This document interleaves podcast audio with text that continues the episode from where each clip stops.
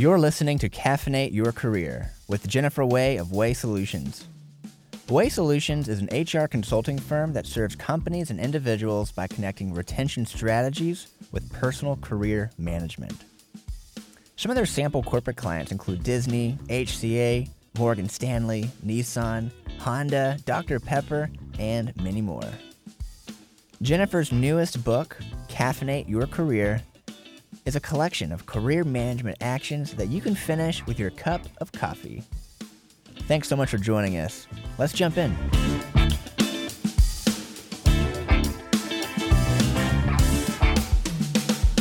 Session number one, career management styles. Career management, what does that really mean? How has that term maybe changed for you? Has it always been the same? I think it could be helpful to kind of paint a little bit of a picture of your experience with working with people's careers, and then let's jump into some stories that you have. Absolutely. I think that career management is a very confusing idea for a lot of people. Everyone has a career management style, if you will. Uh, we're not often very conscious of that style. And that's, I think, really the real difference. Career management is about how much control, how much influence do you believe you have on your career trajectory? I think people misunderstand this in lots of ways. They think it's about their job, or they think it's about their skill, and really this is about how you make a livelihood over a period of time. And if you think about it, your career is not just about one job or one role. It is about the story of your future, of, of what you've done and where you're going. That is really what we're talking about when we think about career management. Your career is a story of what you've done and where you're going. And that, so, that story is so wrapped up in our lives. I mean, that's our life's story so much of the time, right? Well, for a lot of people, I, you know, work is really attached to a lot of deep and heavy things. Work is really, I think, um, how we kind of understand our place in the world. Uh, it's how we perceive our our own status or intellect, or um, it dictates a lot. It's, it represents how we serve the needs of our family, our lifestyle.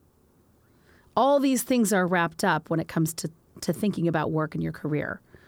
If you think about it, the the decisions you make in your career dictate what school your kids go to, dictates how much you're going to be willing to pay for college for your kids. It dictates how old you're going to be when you retire, how healthy you might be when you retire. It dictates what kind of house you're going to live in, what kind of neighborhood you're going to live in, what kind of car you're going to drive. It's all of that. It's everything. That's your that's your life. And especially as Americans, I mean, anyone in the world can be listening right now with you and me, but especially as Americans, you know, that's like that's like who we are. It's a lot of who we are. And you said a lot of heavy things that's attached to you. I know we'll talk more about that, but when you said there are these different styles that we may or likely may not be aware of, let's talk about those, and then I'd love to hear some stories and examples that you've seen. Well, let's talk about it from the positive perspective first. People who are really proactive about their career management don't find themselves often surprised. And a surprise, like a surprise is like, oh, I just got fired today. I yeah, well, that's one surprise. I know, we're trying, to st- I know we're trying to stay positive. well, that, but, it, but it's true, though. I mean, I think proactive people read the, read the signs, the signs and the signals that are being sent to us. And they're very in tune with those signs and signals. And therefore, they're able to send them and leverage those signs and signals well. So, for example, and I was talking about this in our intro a little bit, um, I had a client who uh, was in her late in her grad school, just about to graduate with her master's degree. She had gone straight from undergrad into grad school because she couldn't find a job. She didn't have the tools and resources to do so. Um, here she is in debt. She spent all this money. And now the pressure is on because if she does not find a job, she cannot defer those loans anymore. Just curious, was she in the same city where she went to undergrad? She was. Okay. Yes. And she came to a free half-day workshop that I had, and then she started pursuing some additional work with me. She did a big intensive series with me as well. What was fascinating about it is she did the intensive series after she got hired. And I said, I, I was surprised by that. I asked her, why would you sign up for this intense series after you got hired. And her view was that she had recognized how important it was, and she wanted to ensure she had habits and resources at her disposal that would make sure she never, ever stopped doing that, that those behaviors became part of how she sees the work world, that it became natural, that she became fluent in that. And it was very evident that it worked because she was promoted three times in five years. She tripled her salary. She um, she was, uh, after year one, she got recruited away by a competitor. They promoted her twice in a year.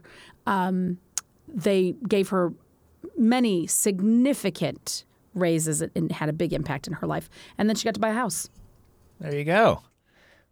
I love that. That's so neat. So that's a proactive. So that's somebody who's being very proactive. And with learning how to be proactive, and that was something you all were working on. And that's, I mean, how to be the how, we're going to be covering that in the future sessions. But just to kind of paint a picture, though, continuing that conversation, on the flip side of being proactive, what else, what are some other things that have you've seen? Well, then there's the negative, right? So the neglectful would be the opposite of the proactive. And, you know, I've seen several cases of people who've been downright neglectful. And I'll give you a couple of examples that really stand out. There was a woman, uh, she was the manager of benefits for a, a pretty significant sized organization.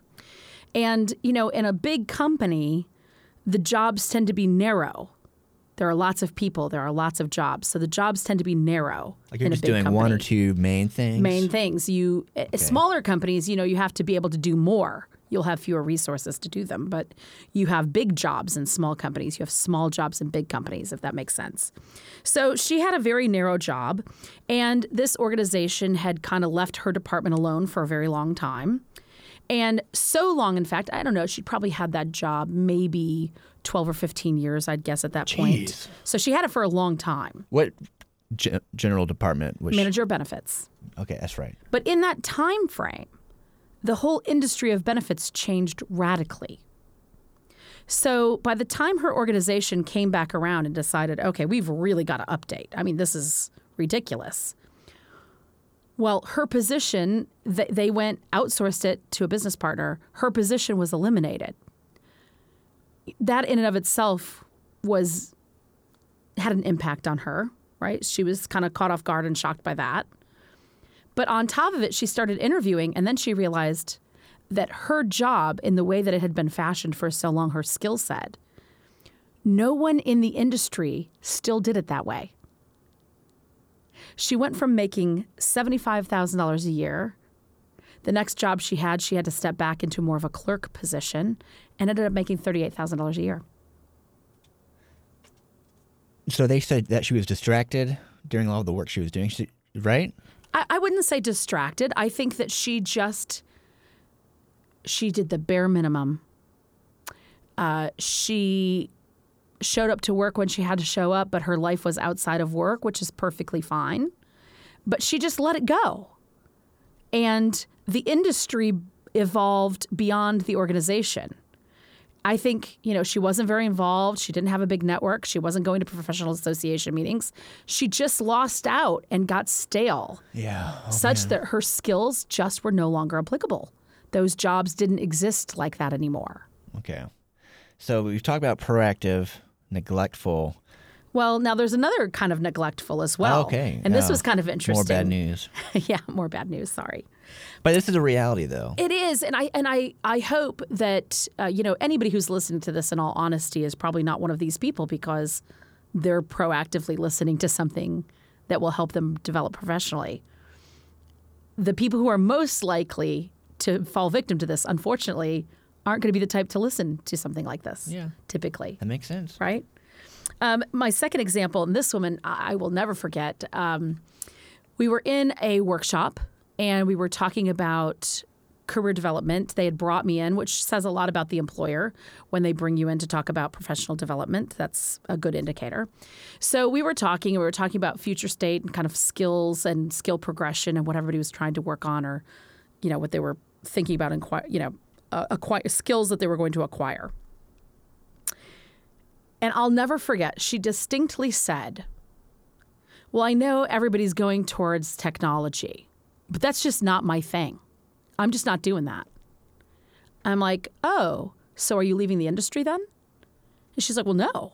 I'm like, I'm I'm confused. You just said the industry is all going in this direction, and you don't want to go in this direction. So are you, are you leaving the industry? Oh, she was absolutely sure that she was not leaving the industry. Little did either of us know that three months later, their department was on the chopping block and had to make cuts. And guess whose job got cut? Her job got cut. Her job got cut. It wasn't anybody else in that same room, because nobody else said that they were not willing to adapt or unwilling or or disinterested in progressing with the industry. She was downright adamant she was not going to do it. She was advertising that in front of her boss, her coworkers. I thought, oh, my. Hmm. I worked with her later, though. Okay. We worked it out. So there's a positive ending to that. Yeah. She did, in fact, learn the technology. Good. Yeah. So now the third career management style. This oh, is, this is the most common. Okay. So this is what you're seeing all the time. All the time. These are people who are passive and strictly re- reactionary. So, for example, they get a new boss, or there's a new expectation introduced into their role, or a new, some sort of perceived threat. New what could com- that be?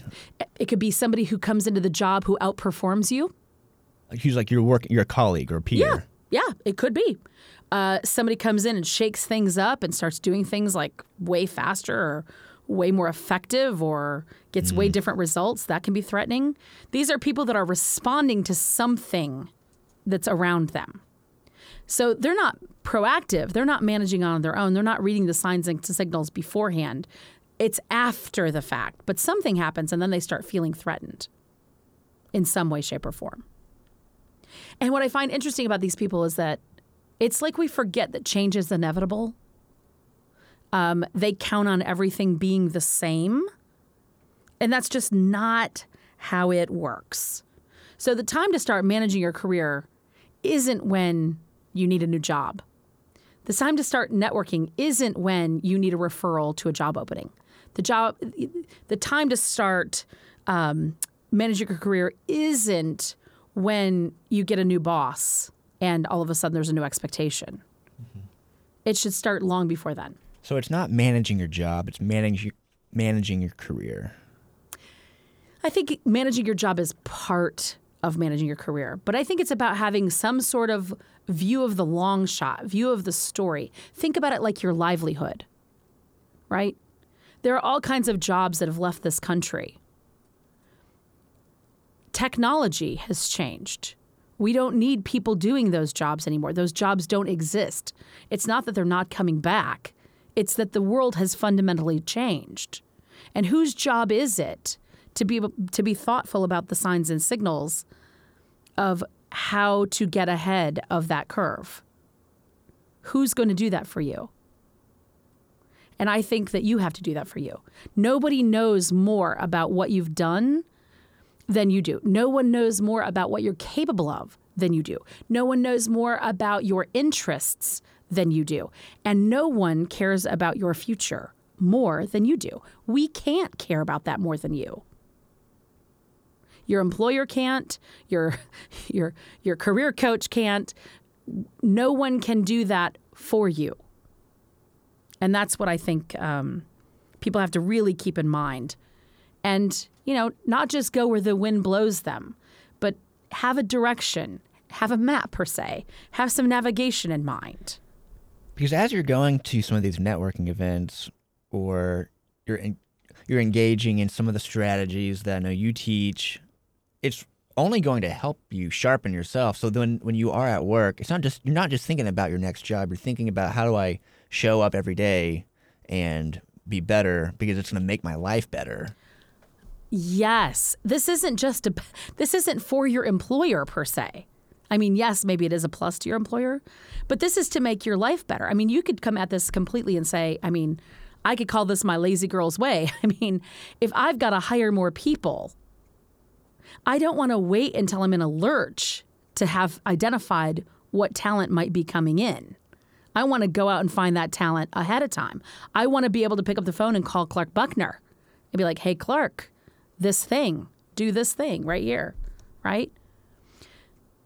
Access to resources that you may or may not ever be able to locate on your own. If you think about all good things that come to you are going to come from somebody in your network. Your boss directly and your network, there's really, aside from your experience, your education, and your network are the three things you own in your career. Say those one more time. Your experience, your education, and your network. That's all yours. That's all yours. And you... You own that. And you own the destiny to it. That's correct. And they're all and connected you can leverage that, to each other. You can leverage those things, or you can neglect those things. But either way, it's you. It's big. It is. It is big.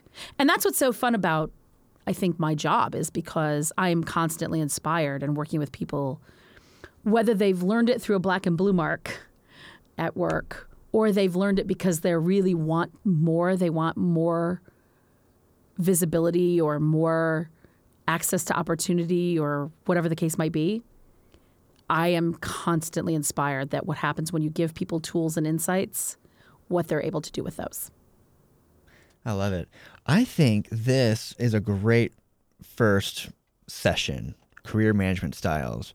And not that we're going to jump ahead just yet, but what are a few things we have to look forward to in the next session? What is healthy career management? So we just talked about the styles.